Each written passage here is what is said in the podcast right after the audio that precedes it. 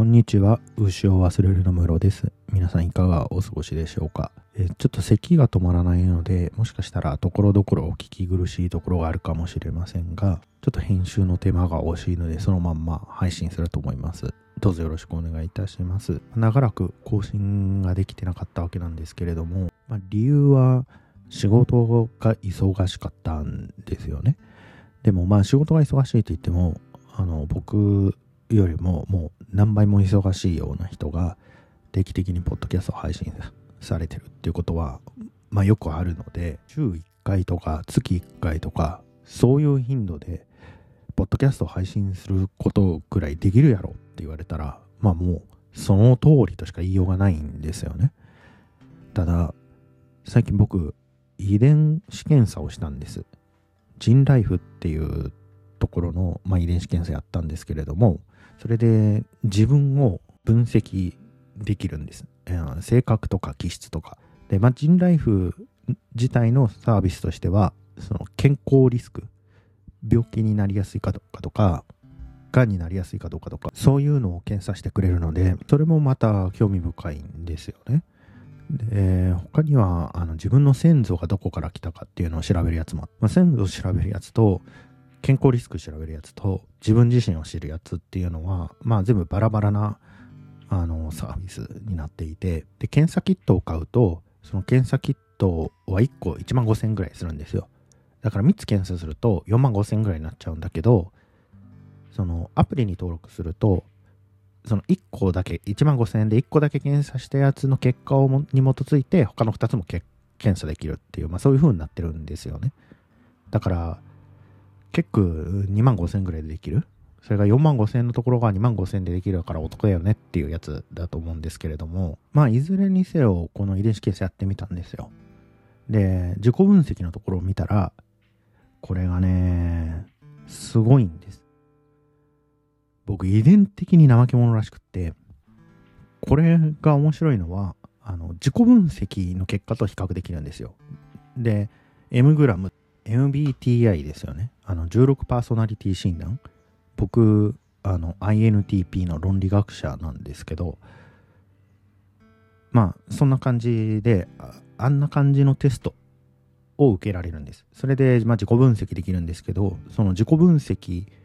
の結果と、その遺伝子検査の結果の差分みたいなものを、まあ、見ることができるんですよ。僕の結果っていうのが、あれ5段階評価なのかな ?5 段階評価で、勤勉性が自己分析だと真ん中の3だったんです。ただ、遺伝検査では2だったんですよね。で、まあ、これが違うっていうことは、まあ、親の教育の賜物だと思うんですけれども、まあ、遺伝的に、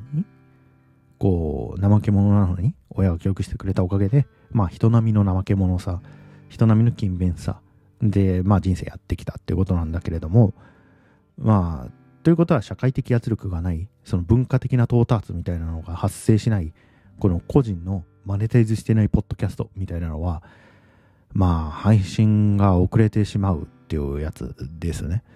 で、もう一個僕にとって興味深かったかったのが、僕、その内向的で、あの、社交性がない人間だとずっと自分のことを思ってたんですよ。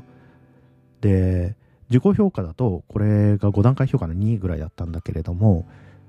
これがね、結構ね、僕、社交性が、その人類の何パーセントに入るぐらいの感じで、高い人間だったんですよね。あ、自分って社交的だったんだって思いましたね。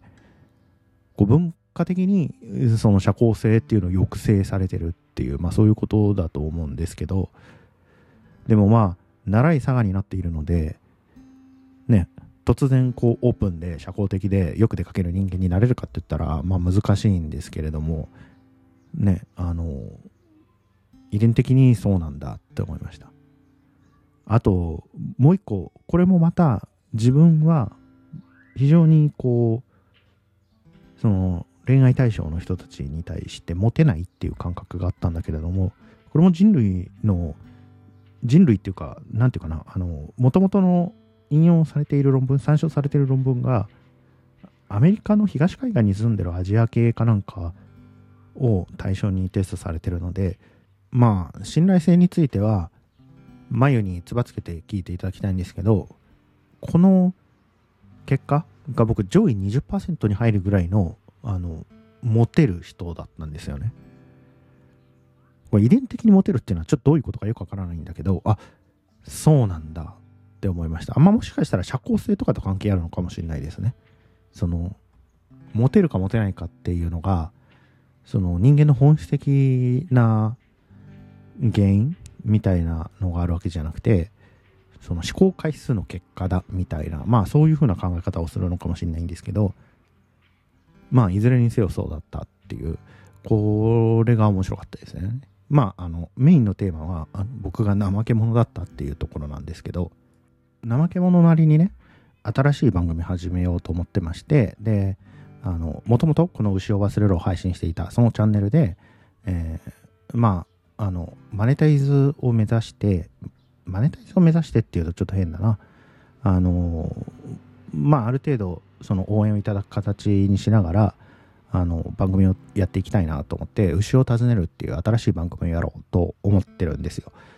で、これについてもね、まだあの準備中なので、まあ、あの楽しみにしといていただけると嬉しいなっていう感じです。で、えー、まあ、このアイデアみたいなのを何か話した時にでもその今までの独白系のこの後ろ忘れるがなくなるのを惜しいっておっしゃってくださった方は何名かいらっしゃったのででこの後ろ忘れるも別チャンネルとしてあのやっていこうかなと思っているところです。で、まあ本来はね、あの、牛を忘れるよりも牛を訪ねるの方を先に出したかったんだけれども、そのポッドキャストの新しいチャンネルを、あの、 Podcasters for Spotify っていうポッドキャストを作るサービス、ウェブサービスで作ったところ、あの、新しいエピソードを1個、エピソードがその番組内に1つでもないと、初回の配信がされないんですよ。なので、このバックミュージック、牛を忘れるのテーマを、まあ、音楽の音源だけをアップロードしてたら、あの、Spotify にアカウント消されるっていうことが起きまして、で、まあ、どうやら、その Spotify の規約で音楽だけっていうのは、ポッドキャストの枠として配信しちゃダメみたいなんですよね。で、これがね、カスタマーサービスがね、あの、あの、アップロードがうまくいってないみたいなんだけど、どうってカスタマーサービスに聞いた。チャットでね、あの、英語だったんですけど、聞いたら、あの、レギュレーションにをバイオレーションしてるので、あの、消しましたって言って、そこでカスタマーサービス終わっちゃったんですよ、パンって。